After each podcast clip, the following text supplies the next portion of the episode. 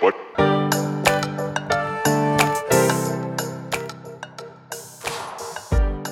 All right, welcome to ConCon Consciousness Conversations. I'm DR, And I'm Ben. and oh, go ahead. And I'm Jeff. Yeah, we have a very special guest, Jeff Harris, today, who's joining us. Uh, Jeff works at OpenAI. We've been friends for a really long time. Ben works on AI at NVIDIA, so we're going to be talking a lot about the intersection between consciousness and AI today. Uh, we've been teasing this for weeks on the podcast, so if you've been following along.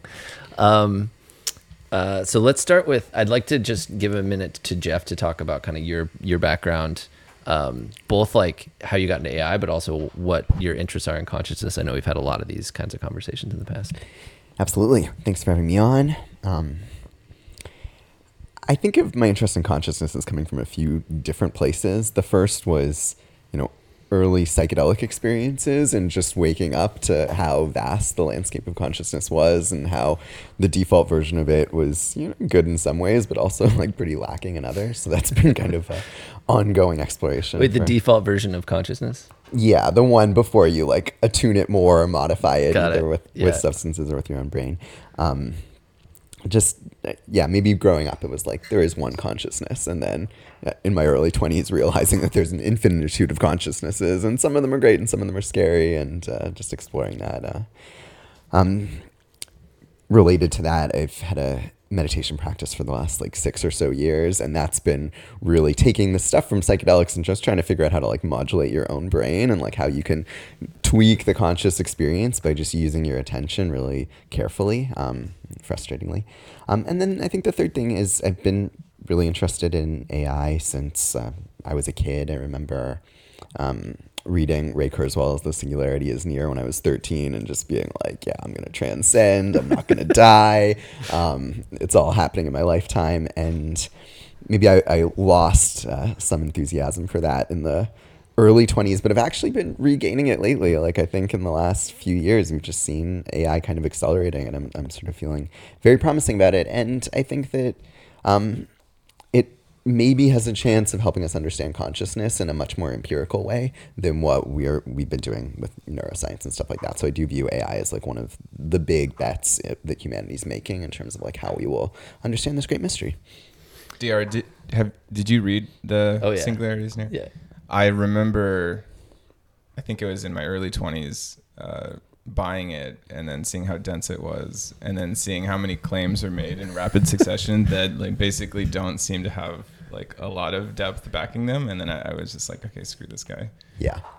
but I, def- I definitely did go through a phase where I like wanted it to be basically um, like my religion. Like I wanted to Yeah. believe Yeah, that I'm going yeah. to ascend. It has Big a time. religious quality to it. Well, and it was like in my post-religious era when I discovered that. It was like one of the first books I read in that phase, like that was more technology AI focused, and it definitely, you know, it liberated me a little bit from the need for legacy. I think in in um, for when you're religious, there's this kind of like immortality piece that's just baked in. Oh, you're going to go to heaven, you're going to do whatever, and then it was like, oh wait, I'm going to die, and I'm not going to exist anymore. And then I felt this burden of legacy, and then when I realized like, oh, maybe I will transcend, then it was kind of like, oh, maybe I don't have to worry about my legacy as much, and that's kind of persisted in a good way. I don't know, even if as my as I've ebbed and flowed on my um, kind of feelings about that book, but I do think it's probably he's probably kind of been validated a little bit in these like it's you know his stuff that he would chart all these like innovations and things it's like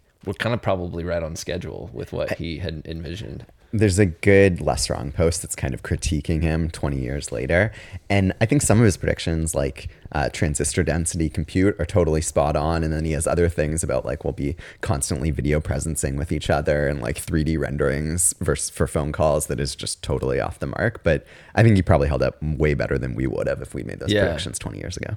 one of my things i really liked that one of the things i really liked was like the nano like bot like clouds or whatever Yeah. and you know they're kind of doing i mean it's not at the scale but like with the drone like displays and like those crazy like dragon drone things that are happening i mean it's like kind of exactly what he described Yeah.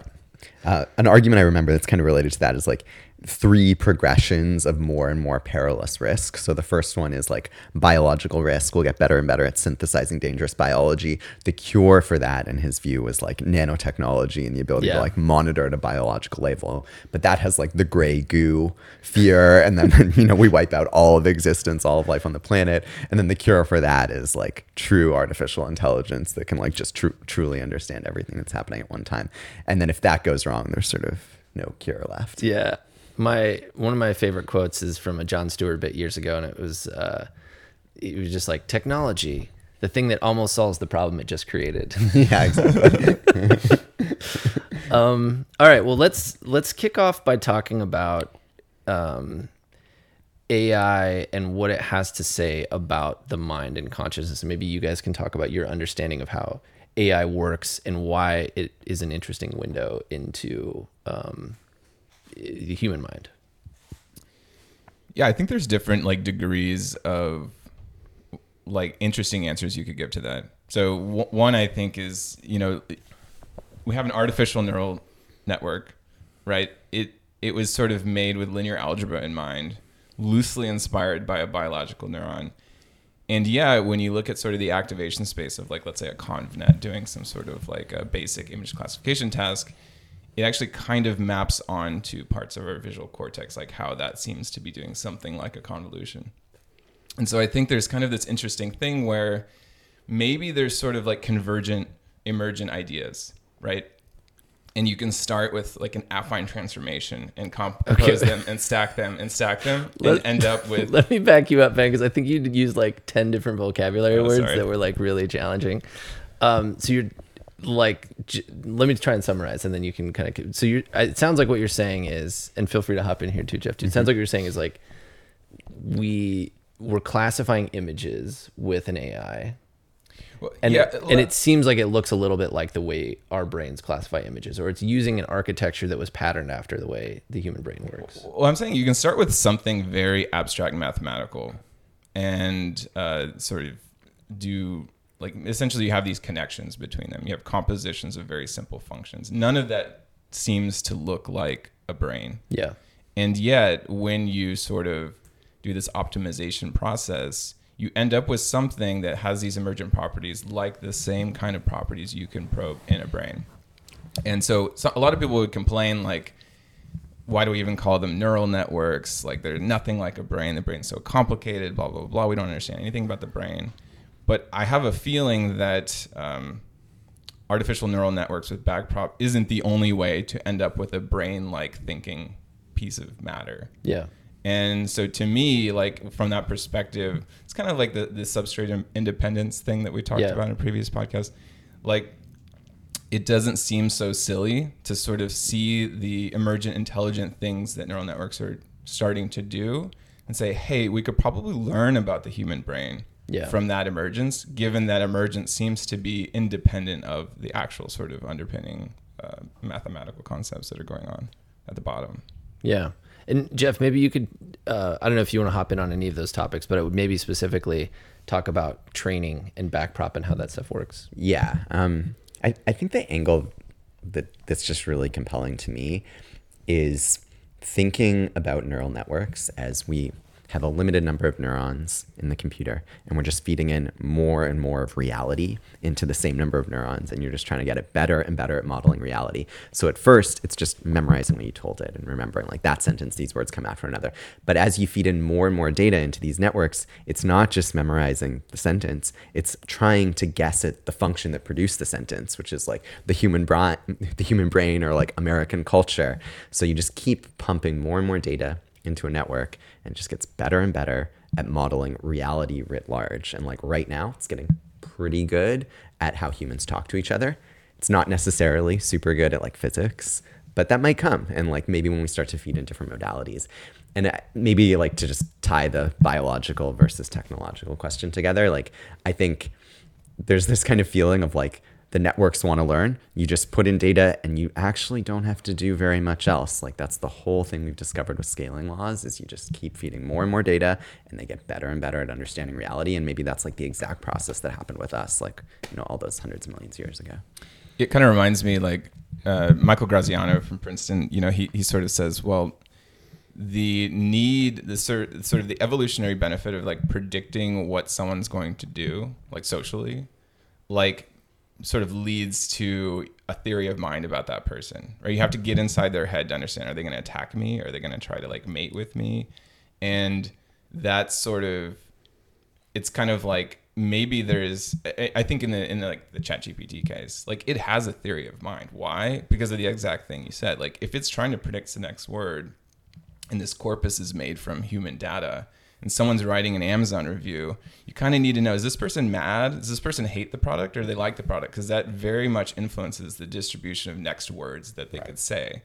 And so I think it's kind of interesting that just sort of basic future prediction in some sense might I mean going back to like Carl Friston stuff like might be all you need for all of this apparatus to sort of form. Interesting. Yeah. So so the the the AI is basically designed for prediction, right? And you're saying kind of saying, which I think I agree with, that we're also designed for prediction. Like we're coming up, we're we're generating content for the people around us, and so we're trying to sort of like sequence in a word that we think is going to be socially acceptable or creative or interesting or a great brand name or whatever that's based on all of the understanding that we have of our culture. So uh, you said something that was really interesting. So like, let's say the training data for an AI was a single sentence, right? Like John likes to eat apples, right? And so you type in John likes to eat, and there's one thing that it can produce, right? And so as that the library gets deeper, denser, and denser, the potential options there, especially if you say like, "Hey, I want a creative response to this sentence," it's going to sort of have a lot more tools to sort of like insert in there. So if you think th- this is actually really helpful, like I think I've been thinking of the AI components as neurons, right? But if you think think of that, it's like the uh, I love the idea that you know airplanes don't look like birds. Like we there's some principles from how birds work that we like apply to how airplanes work, but really they're completely different types of mechanisms, even though they both fly, right? And so you have, and that's just turns out it's way easier for us to power airplanes than it would be to power something like a bird. And I think it's the same thing's true. It's like so if you think about like instead of trying to fly, we're just trying to predict, and these are two models, but they both actually are being quite successful in the same way. Yeah, and actually, I think this is one of the reasons people are afraid. Like people like Hinton have said things like, "Well, maybe we've short-circuited." So we know we have an existence proof for AGI through evolutionary processes, and maybe now with backprop, we sort of have figured out another method that's much quicker, right? Than like having to sort of evolve over millions of years intelligence, and that that can be kind of scary if you extrapolate that, I guess. I don't know if I buy into the that kind of doomerism, but it is interesting to think if there's sort of all of these ways to a single point, which is intelligence, and it can come from sort of any any type of sort of basic prediction engine or very simple directives like next token prediction. It's kind of interesting to to think about how um, non-special intelligence might be, right? Like it is the emergent property of just any kind of like neural complexity can start really simple and you just like keep feeding it more and more data and it's just going to get better at modeling reality So I think that this this is might be a good segue into one of the maybe. So we were talking about there's this paper. Let's see what was it called. It just came out. Um, consciousness and artificial intelligence insights from the science of consciousness and it's this huge list of authors and they're talking about kind of relating ai to a bunch of different current theories of consciousness like general workspace theory the attention schema theory and then we saw a um, uh, from our that we talked about this in the podcast previously. This um, the the Blums did a presentation about what a conscious AI would look like that is patterned after um, uh, general workspace theory, and which was really interesting. So I think it's the there's this interest in like what are the motivations, like how is that being um, like connecting how we'd predict things, which it seems to be that we're predicting things based on emotions. Like we're having experiences or feelings about things, and then we're using that to feed in. And so I think there's a big concern that as you get into AI, you are we're creating the space for potentially emotive AI that could suffer and things like that. Yeah, we, you want to jump into the the ethics pit? well, I guess what I'm saying is that there's the um, there's the emotions piece. That, like, so what is the what is the mechanism through which an AI incentivizes its predictions? Maybe that's where I'm trying to go with this. Yeah. Yeah, I, I mean, it's actually just next word like loss error, which I think is we call this like perplexity. So it's like how how its word error rate at predicting kind of like subsequent words. And the shocking discovery, which I think is like actually one of the most important things humanity's figured out in the last century, is that you can very reliably predict how perplexity is going to get better and better by just feeding in more and more data and more and more compute you can get more and more accurate at predicting next words so that that's pretty mind-blowing like there, when we pu- published gpt-4 you can kind of see that like with i think it was one one thousandth of the compute that it would actually took to train gpt-4 we perfectly modeled like exactly what the perplexity was going to be in the final model very surprising that this is it's like a law of science Per- perplexity. What does that word mean? perplexity is like um how it's next word prediction. It's just how good you are predicting the next word and like what your error rate is there. So you can with from way way smaller compute runs make these really ambitious predictions. And then the other thing that's just mind-blowing is perplexity correlates really well with a bunch of just general neural cognitive tests. So like lsats you know like ap bio tests things like that. So that's that's kind of I, my take on kind of what's happening in the industry right now is the world has woken up to these scaling laws where if you looked five years ago and you asked people what they would do with GPUs, they'd have a bunch of different ideas. And now, if you ask people what they do with GPUs, they just make bigger and bigger neural networks because we can just see this curve. And so far, it hasn't stopped. So we can just keep throwing more and more at it. And like, what's after LSAT? And Yeah. What is what is after else? I mean, what's wh- wh- where do these curves lead in your opinions, both of you guys? I, I, I mean, I, time will tell. Like, I think if you look at GPT four, it's like as good as a high schooler at most forms of cognition, and most uh, textual forms of cognition. It's probably way worse, like physiologically or navigating the real world.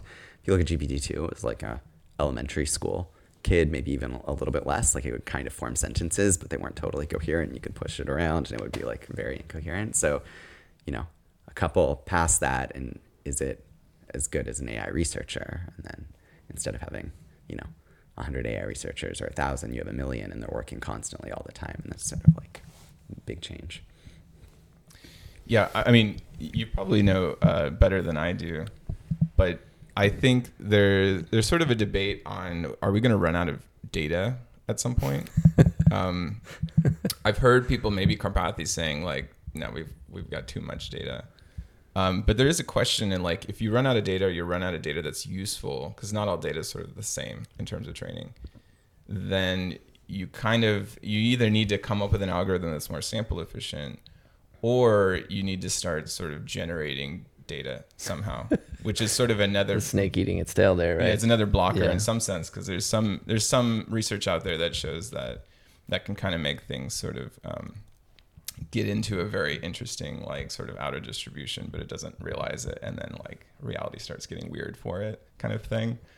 Um, it's like saving a JPEG like a million times. It's gonna not look this so sounds good. sounds sort of like giving an AI drugs. You know, like your world world perceptions are start start skewing because you're you know you're in in this like um, hot state or whatever. but but I don't think um, I don't know if this if if we run out of data and we need to simulate it. I don't know if that is a um, fundamental blocker. I'm actually pretty optimistic about that. If we have to suddenly come up with something more sample efficient, um, that I think might take longer. But in either case, you know, if we trust Karpathy, like, and I feel like this might, may actually be the case. We we may have more data, uh, you know, than we will ever need to develop like a an intelligent AI, like with sky's the limit. So back to what you were saying then is the like the difference between GPT two and GPT four is literally just the amount of data, or is that there's is it training? Is there other stuff that's happening behind the scenes? Not my area of expertise exactly. There's probably a lot more going on, but I think even before we discovered transformers and like the whole GPT paradigm, we were seeing these scaling laws observe, which is just like you throw more compute, you throw more data, and it just gets better and better at modeling stuff. Like uh some of the original voice recognition software that was kind of like state of the art in like 2012, 2014 was just people realizing you can just shove in as much data as you want. So we've been on this like exponential curve for something like 10 years. Mm-hmm. But I think in the last couple years, it's really felt like the broader industry has woken up to it, and now there's just like way more money going into GPUs, way more research going into like algorithmic improvements. But the curve is, is sort of the exponential the whole way. I, I actually, I, I don't know if this is like a shared opinion, but I actually, when I see that the scaling laws are predictable, that gives me comfort in terms of like AI safety. There was a paper that came out a while ago, is um, somewhat de- debated afterwards, but they were showing like the, all these like these phase change sort of um, abilities that Mm-hmm. would be not there at all, and then suddenly it could do long multiplication, Mm-hmm. and that seemed really kind of spooky. That I did not like because I don't like the idea of like uh, we see where it's going. We see where it's going. We can predict it. Oh wait, no, now there's a phase change, and it can do something totally unex- inexplicably uh, unpredictable. But that was sort of I'm not going to say discredited, but people said, well, if you actually use different metrics that aren't so like zero or one, can it do it or can't it do it? You actually see that scaling laws come back and look smooth again. Yeah. And when you have smooth, predictable scaling laws, I think you can better predict your future like situation and like the future intelligence of these just based on like the hardware that's coming out and like how much GPUs people are able to amass. That seems more tenable than someone accidentally like you know uh, training an AI that undergoes a phase change and all of a sudden it's like godlike powers or something. Right. Yeah, 100% agree with that. Um, and also, just to, to pick some examples, like, you know, if you looked at early GPTs, they couldn't do arithmetic. And then that's like an emergent property at some point. Like GPT-4 is pretty good at arithmetic. It's less good if there's a different number of digits that you're working with from the two different numbers that you're adding or multiplying. Um, and you just, you don't know exactly what properties are going to emerge, but it's pretty consistent that like as perplexity gets better, as you get better at that next token error prediction, you're just getting little minor tweaks and kind of the deficiencies of the previous generation. Well, it's pretty interesting to think about that relative to a human brain, where very obviously we have kind of different neural modules that do that have been become specialized in different things, right? You don't use like your visual cortex to sort of do language that we have, a, and it's kind of crazy that like you know, it sort of speaks to like the neuroplasticity of AI, I guess. If it, you could just use this one thing, Yeah. and it will like if like if our language was good enough, it would like you could basically see the world with it, right? Yeah. Um, You, you see this with things like LangChain, where people are basically creating separate variants of you know GPTs, and they're just like one of them is really good at writing. I don't know, say uh, a blog post, and then another one is really good at critiquing it, and then another one is really good at like looking at it from a public relations point of view, and maybe a few years ago, I would have thought of AGI as sort of like this omniscient, like God thing, but it, it really seems like the way it, it's at least emerging right now is more like submodules in the brain. Exactly. Like you get really specialized things that can kind of work in concert with each other. Yeah, which is sort of like the the Blum stuff that we'll we'll maybe talk about. Here Yeah. So second. to bring that up, I actually thought that's where you're going, not the ethics thing when you brought up the Blum thing. I, I was kind of so so I would say there's there's like two interesting things. Like if we look at well, at least two interesting things. If we look at the sort of human brain, what's going on, and what we can see, there's like all this compartmentalization. There's also feelings. These seem to be limited or not at all present in like the large scale AI systems. And that compartmentalization, going to sort of what you were saying, Jeff, it does make me wonder. Well, let's say even from like an economical point of view, it makes sense to have smaller AIs that are more expert that collaborate than one giant one that costs like a lot of flops, like for next token prediction. Yeah. Right. Right. And we see this like everybody's moving to mixture of experts and things like this. And I think that is part of it. But it's very interesting to see that's a very different direction. People moving to mixture mixture of experts to try to like get the costs down to what the Blum model is, which basically starts as a mixture of experts because they say what is consciousness like in this and mixture of workspace theory? experts meaning you just have subspecial. you have all these like modules. subspecialties that are sort of competing for attention and the, the sort of the conscious like uh, Yeah. top right that was sort of the Blum model and i, I I feel like uh, it's again it's an interesting case of how you open up the discussion where it's like here we have the Blums they're like um, you know turing award winning computer scientists from carnegie mellon they're looking at the brain being inspired by the brain and coming up with a system that these AI scientists are sort of coming up with to just like make their systems cheaper to run. right. I mean, which is sort of, uh, you know, like evolution, right? Where it's like ultimately you're developing all of this intense um, intelligence just to like have sex with someone to have your children to the next generation, right? It's like this very. So, um, okay, well, let's. Uh, I want to move over to. I want to do a quick survey because I think I think we're probably all in agreement here, but I'll be curious. So, um, it, interestingly, in this paper that I was just referencing, uh, they totally dismiss IIT. There's also, which is integrated information theory. We've talked about it before on the podcast. Um, and uh, there's also a paper that just came out where a whole bunch of people, I did actually haven't read it yet, but there's a whole bunch of people who are like, IIT is pseudoscience and it's like a garbage theory of consciousness, but it gets a lot of play. A lot of people talk about it. Um, but one of their contentions is that uh, software could never be conscious.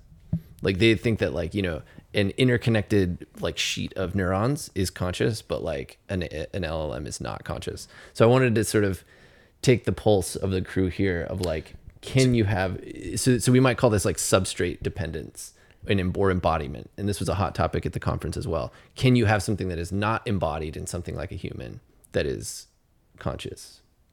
Can an ai which is which would basically be like can an ai be conscious?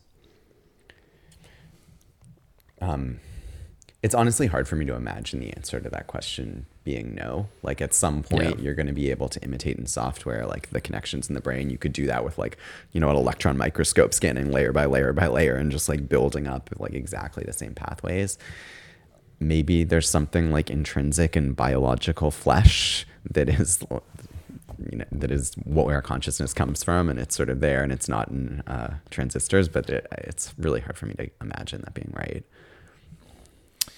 Yeah, I kind of agree. Um, I think that uh, if you look at if you look at like people like Roger Penrose who are, who are really insisting that there's these quantum microtubules, and if you don't have microtubules, you're screwed. You know, you, th- that's a necessary component. Well, then then the the substrate matters, right? yeah But I think that they're like a holdout, and most everybody else, uh, I think, is pretty much on the side that like no matter like what you stipulate, those dominoes are going to fall eventually. Yeah. There's no fundamental block. Like the only fundamental block that anyone can think of is these quantum microtubules, which are really controversial, basically. So I, to me, Well, don't know. and if you think of the, you know, there's people talk about the brain versus the body, and it's like, oh, the, um, you know, that's a that's a sensation in your body, not your brain. It's like, what do you mean? It's all one big fucking jumble all in of the neurons. simulation. Yeah, Like, it's- exactly. It's all part of the same system. So Yeah.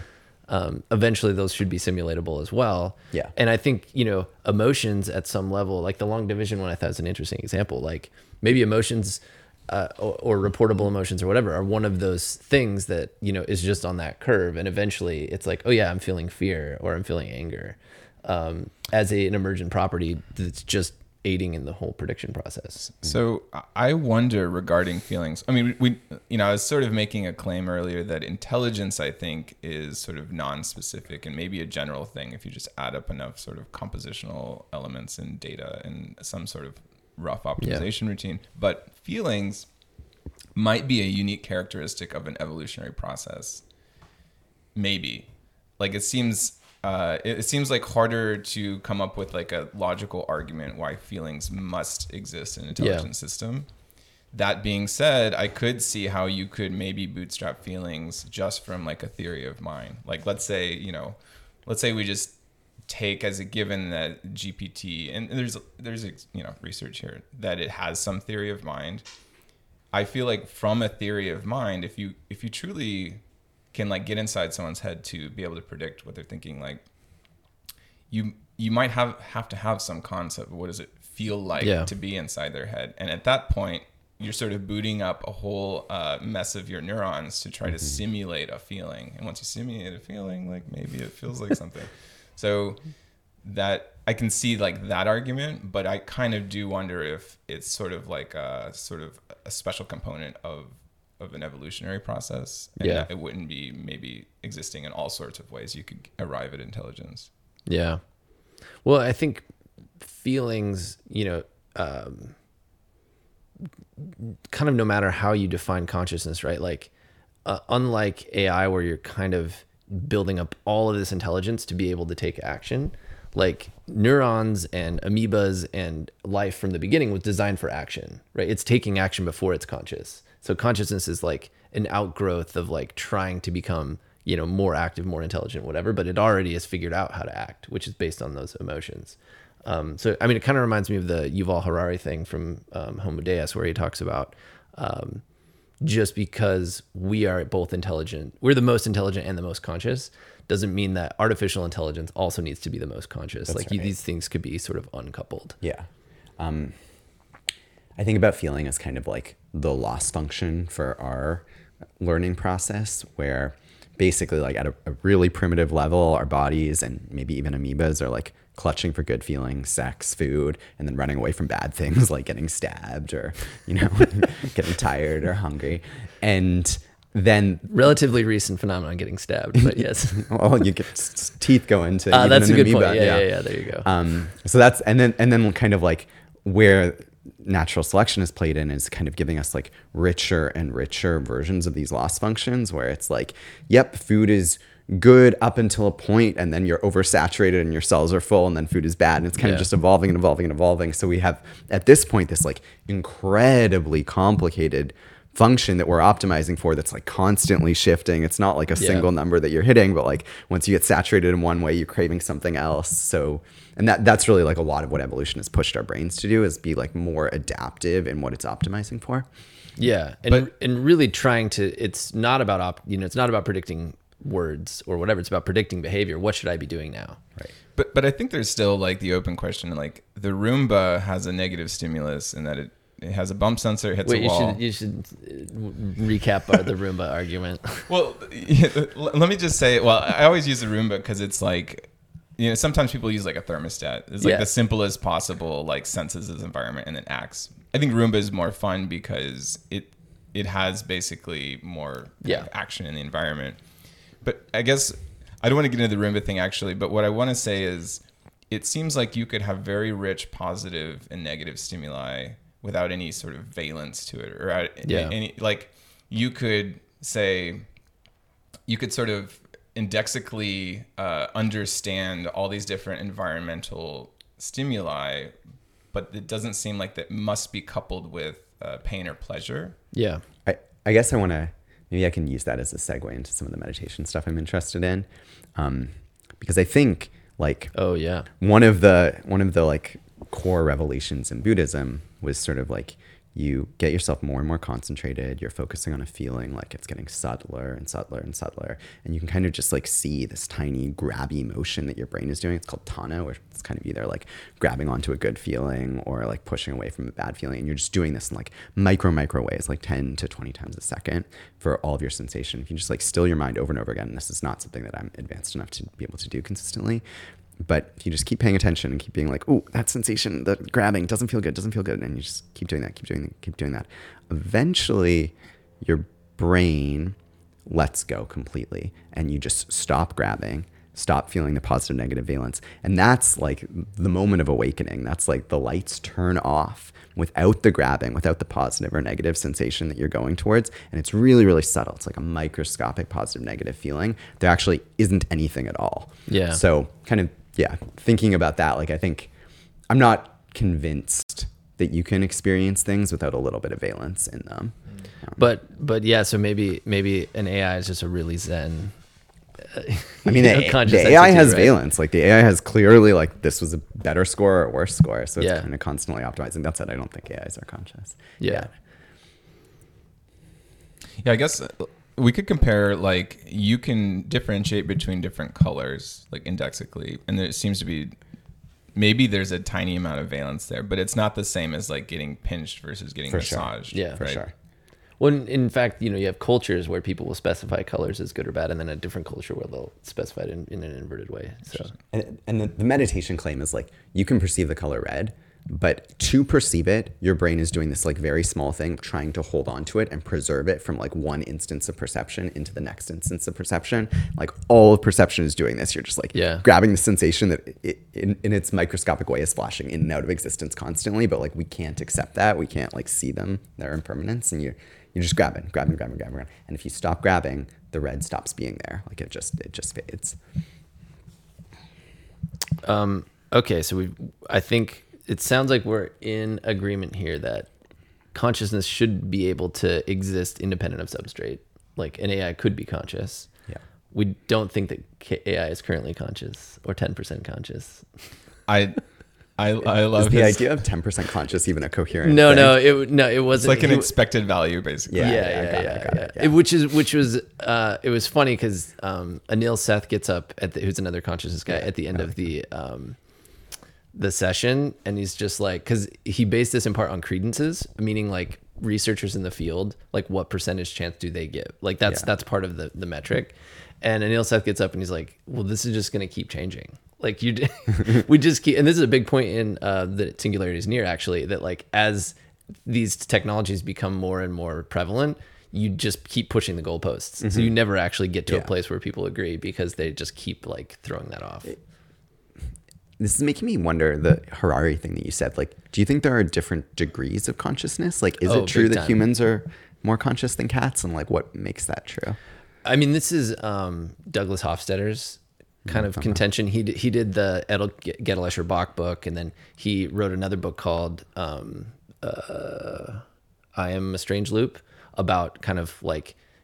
And the whole book is him like shitting on mosquitoes and being like, mosquitoes are conscious, but not like us. And he just like talks about these like degrees. And even at the conference, you know, there were some of the more provocative statements, which, you know, not really provocative, but like in the audience, people be like, well, well, this is what I think would be like the line that they draw where they'll say like, birds and apes are conscious, but like cats are not, or like you know mammals are conscious, but like reptiles are not, or these. And so everyone kind of has their line and their definition of like where that exists, but within that, I think is baked the idea that like you know animals are conscious to some degree, right? Seems right. Yeah, like it, there's it's very tough, I think, to look- Conscious, as in like they're experiencing a qualia. well, yeah. So this is kind of like what how you define. So I thought that the guy Nicholas Humphrey had one of my favorite sessions about this, and he's like talking about blindsight and basically trying to show you know blind sight. say. so basically, you can um, your optic nerve, like the connection between your eyes and your mammalian brain, which is kind of the storyteller that's that's very rich, um, is uh, severed. So if I asked you, "Do you see anything?" you would report being blind.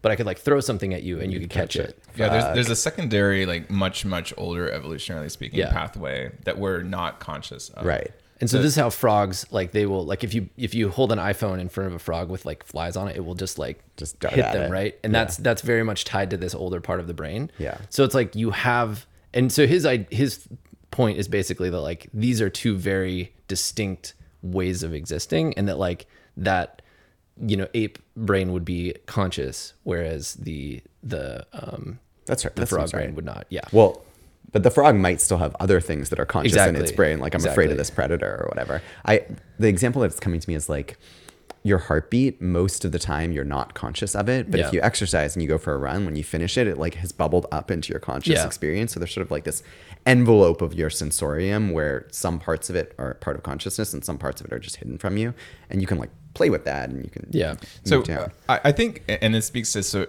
an opinion I have that might be like kind of kind of uh, controversial, which is I, I think consciousness is sort of um, there's a requirement that you need to be able to craft a story about it. So if the frog was afraid of the predator, it needs to be able to tell that to itself as a story of, of itself. And if it's unable to do that, I don't think what does this story mean here?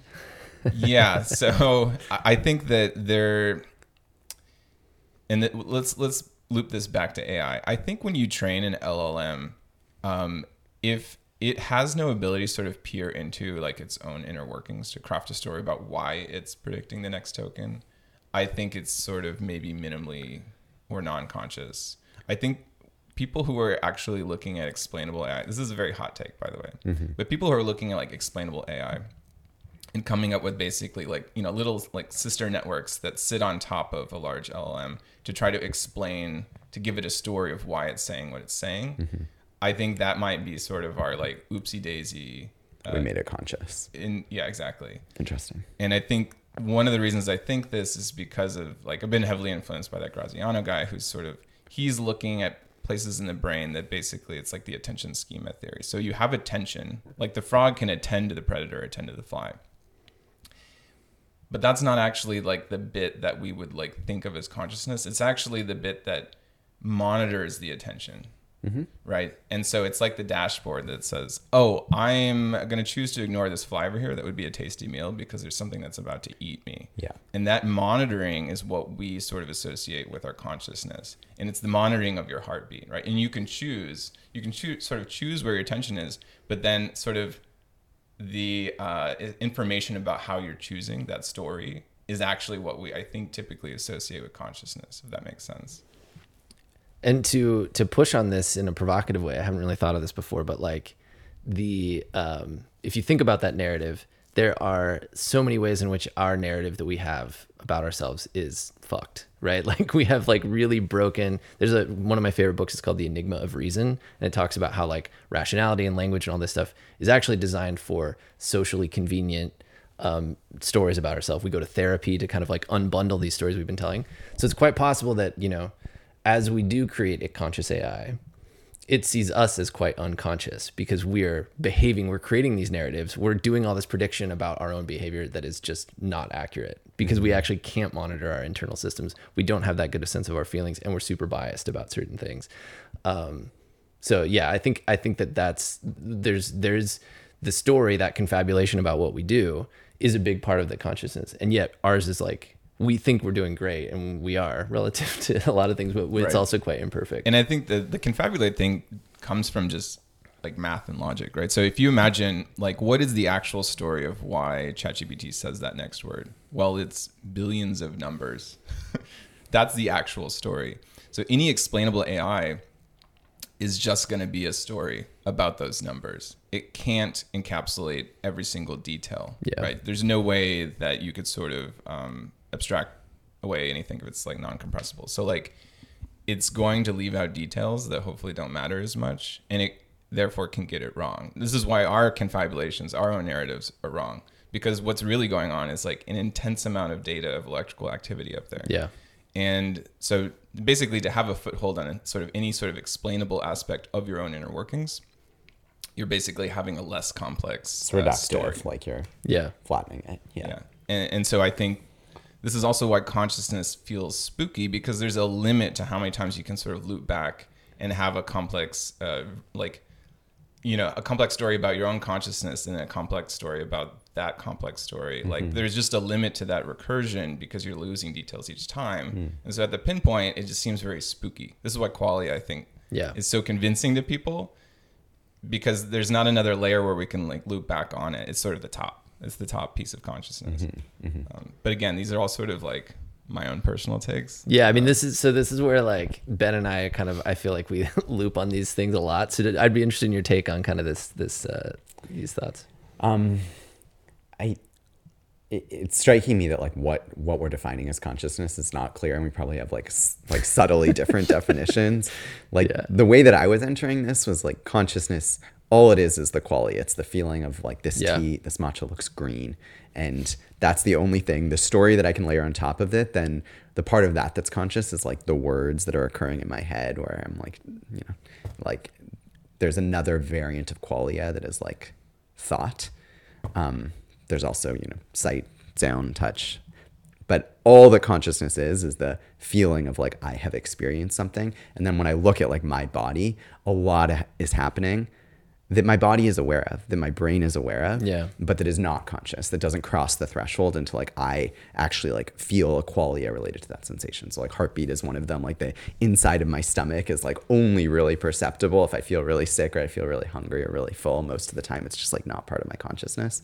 Um, and then the question for me is like, why are things like moving across this threshold Yeah. from like unconscious to conscious? And is it? It's not clear to me that the mosquito doesn't have the same kind of shtick going on of like a bunch of its body Yeah. is unconscious, and then a little bit is bubbling into the conscious qualia space at every moment. Oh no, I, I completely agree, and I think that um, the um, uh, one book I really like in this space, the Meme Machine, Susan Blackmore. So you know, if you've read The Selfish Gene, he has the whole chapter on memes. So she sort of like takes that to the next level and sort of saying like, you know, humans are meme generators. Our brains are designed for this. And one of the things she talks about is like the you know having thoughts and language or whatever is like valuable probably very occasionally. Do you think it's part of consciousness, like having thoughts, or is that like an unrelated part of our like tech tree? I think it is a um, so I think it's a way of essentially preserving, like making more things conscious, right? It's like language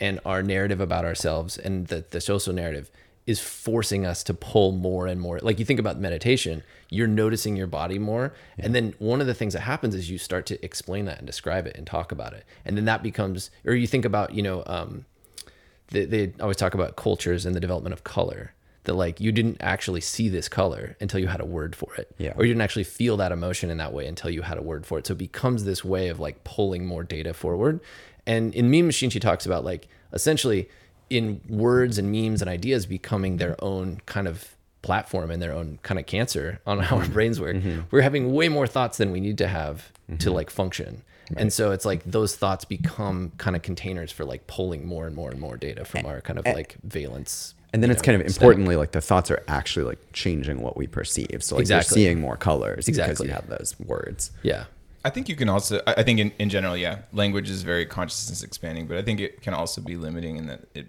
it discretizes you, Yeah. right, Mhm. into these um, meanings of these words. Um, yeah, I wanted to say something, and that, and that was kind of it's, what were we talking about right before? Okay, so so your comments on qualia, I think there's sort of a nuanced distinction. If you accept qualia as sort of the bedrock uh, of like basically everything, you're leaving the door open for the hard problem, for Chalmers to step in and talk about zombies, and for basically the whole Right. uh, premise of everything to be unanswerable. I think if you think, well, maybe qualia isn't bedrock, it seems fundamental. I think, therefore I am. I feel, therefore I am, or whatever. But maybe, maybe that's just an opinion I have, just like any other opinion. and maybe if I don't put qualia as sort of the fundamental thing at the very bottom, and I leave room, wiggle room for it to actually be an emergent thing that just feels like bedrock, then I think the hard problem becomes less hard. Uh, are you familiar with the the hard problem? Yeah. Yeah. So so that's kind of why I like sort of I push against this. I don't go to the full like I'm an illusionist. We're not actually conscious, like you know, kind of thing. But I do think sort of like taking qualia off its like pedestal of like this sort of sacred thing at the very bottom of fundamental experience. I think is is main, mainly the the best way to get rid of the hard problem. Wait, so then you would say what is at the bottom? What is the what is the bottom then in that definition? I think the bottom is compute.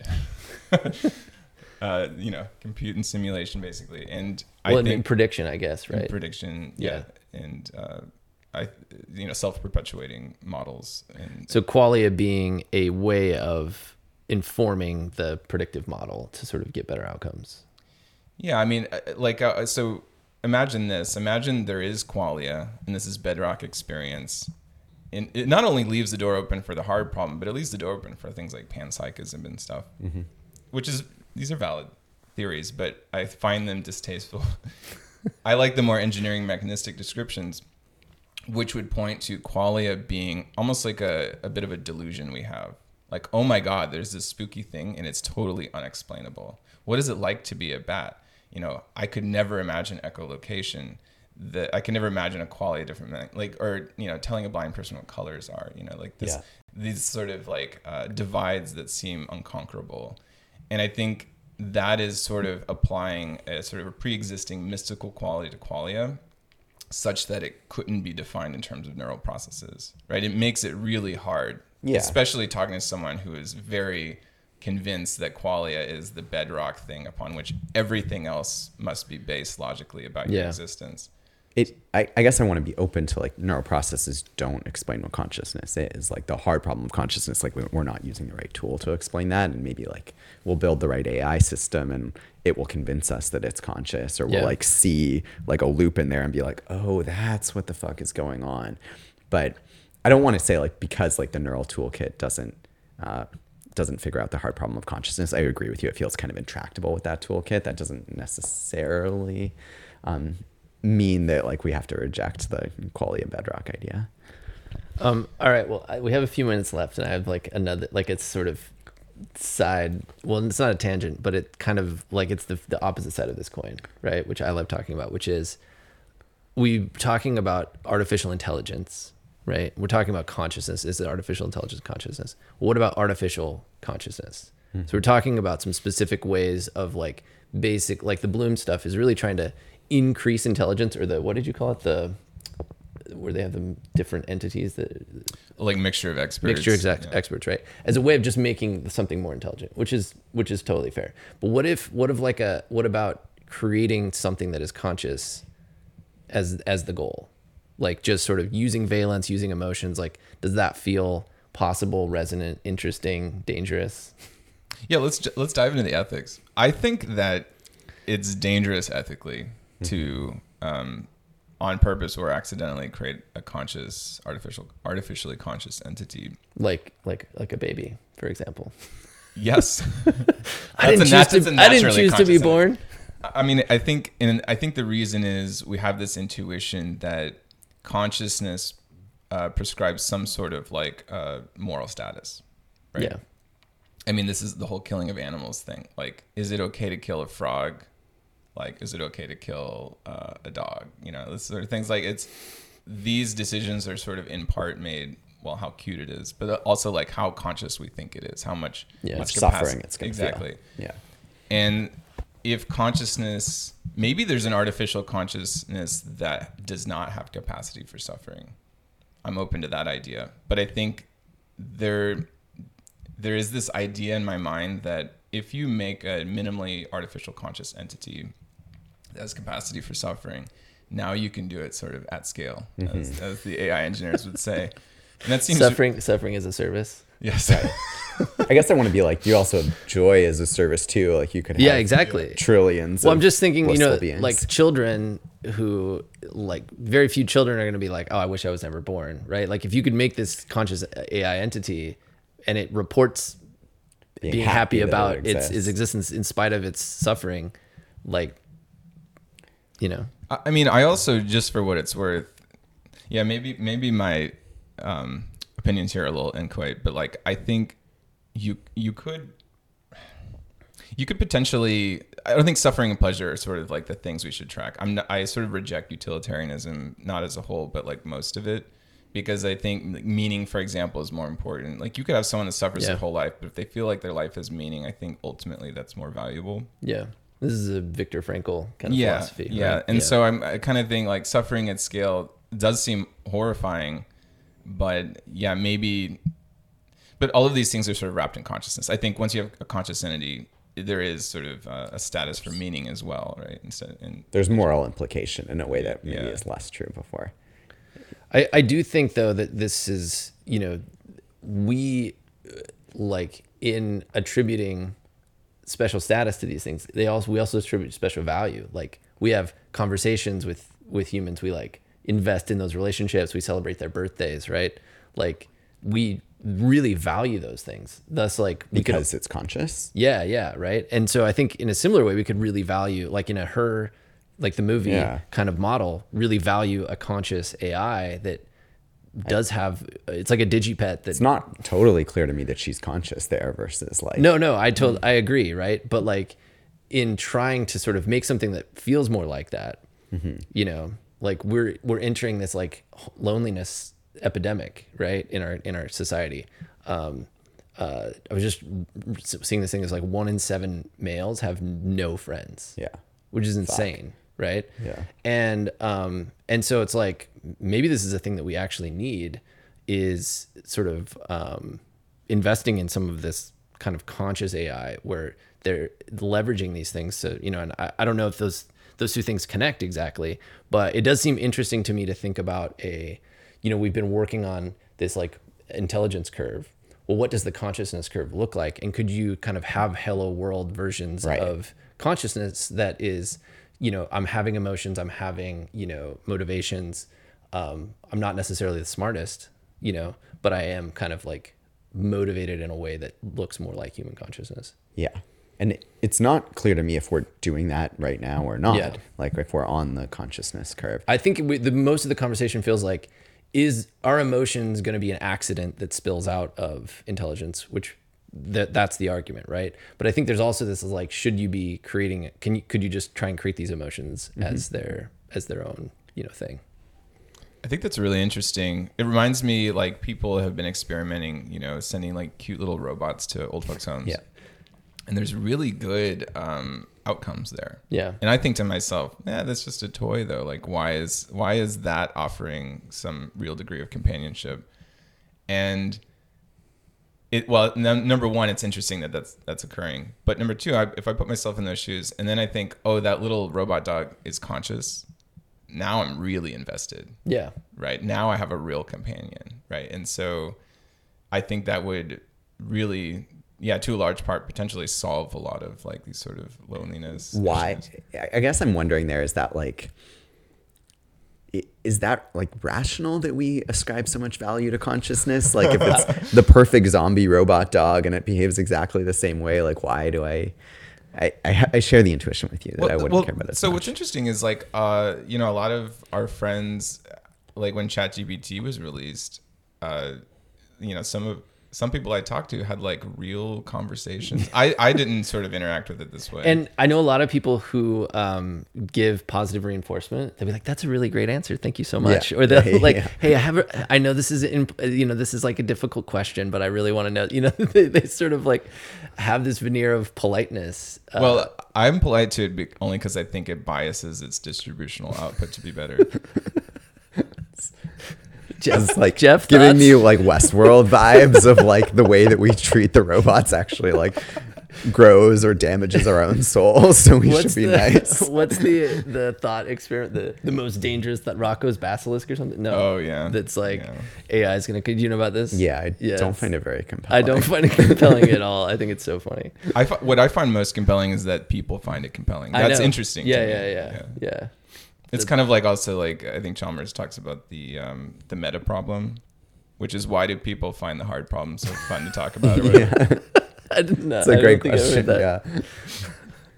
Um, all right. Well, I think we're we're coming up on time. Um, any I don't know closing thoughts? Anything else you guys want to cover? Or want to talk about? I thought I thought we covered a lot of interesting ground. Yeah, I thought this was super fun. I am actually also more interested in sort of the meditative aspects. I mean, uh, like it also. I feel like you're you you like uh, you've like got a push pull relation. You're like in, interested, but like Oh in no, a- I- I'm super interested. But I also like it makes me wonder, like in the future, will like AIs be meditating? Yeah. Enlightened AI. That's maybe that's the goal. I I bet we could get a hundred million dollars in funding for that right now. Just like teach the AI to forget about its next word error over and over until it's awakened. yeah, but then it's gonna do a bad job at predicting. You know. Yeah, but it'll be really nice. It'll like kind. Um, cool. Well, thanks for joining us. This was uh, for ConCon Consciousness Conversations. You can find us um, on the web at concon.show and wherever you like to watch podcasts. Also, if you're listening to this somewhere and you want us to leave us leave us comments, uh, go on uh, find us on YouTube. Uh, that's kind of the best place to interact with us. yeah. Sweet. This was fun. Cool. All right. Thanks, guys. Thanks.